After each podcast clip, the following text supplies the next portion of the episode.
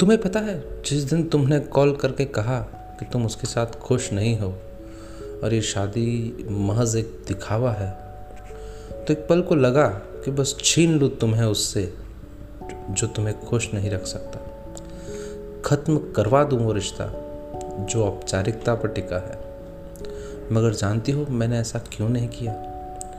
क्योंकि मैं ये सब सोचते हुए उस दौर में पहुँच गया जब तुम मेरे साथ भी खुश नहीं थी। जब मैं भी हर बात में तुम पर बंदिश लगाया करता था और तुम्हें दूसरे लड़कों से बात करने से रोका करता था। न जाने कितनी बार इन्हीं सब वजहों से हमारे बीच लड़ाई झगड़े हुए। पर फिर धीरे धीरे तुमने मेरे हिसाब से खुद को ढाल लिया और मैंने तुम्हारे हिसाब से खुद को। बस फिर क्या था? फिर ज़िंदगी आसान हो गई थी।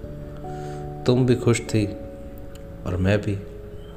और हम दोनों मिलकर हर पल को खुशनुमा बना रहे थे। तो आज जो ये रिश्ता तुम्हें तकलीफ़ दे रहा है, मुझे पता है कि ये सिर्फ़ शुरुआत है। चीज़ें इसलिए तकलीफ़ दे रही है क्योंकि तुम्हें विकल्प के तौर पर मैं दिखाई दे रहा हूँ। जब तक मेरा कंधा रहेगा, तब तक तुम अपने हर आँसू पर इसी तरह यहाँ लौटती रहोगी। तब तक तुम्हें उसकी हर एक बात अखरेगी। मगर मैं नहीं रहूँगा तो तुम धीरे धीरे ही सही, मगर खुश रहना सीख जाओगे। विकल्पहीनता की स्थिति अक्सर परिस्थितियों में अच्छाई ढूँढने के लिए प्रेरित करती है। और हमारे रिश्ते की तरह ही, वो रिश्ता भी एक दिन आपसी समझ से बेहतर हो ही जाएगा।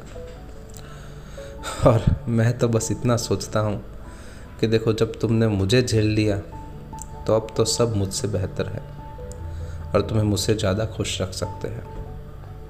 अच्छा है कि तुम मुझे छोड़ दो अपने गुनाहों की सज़ा पाने के लिए। तुम्हारा अवशेष।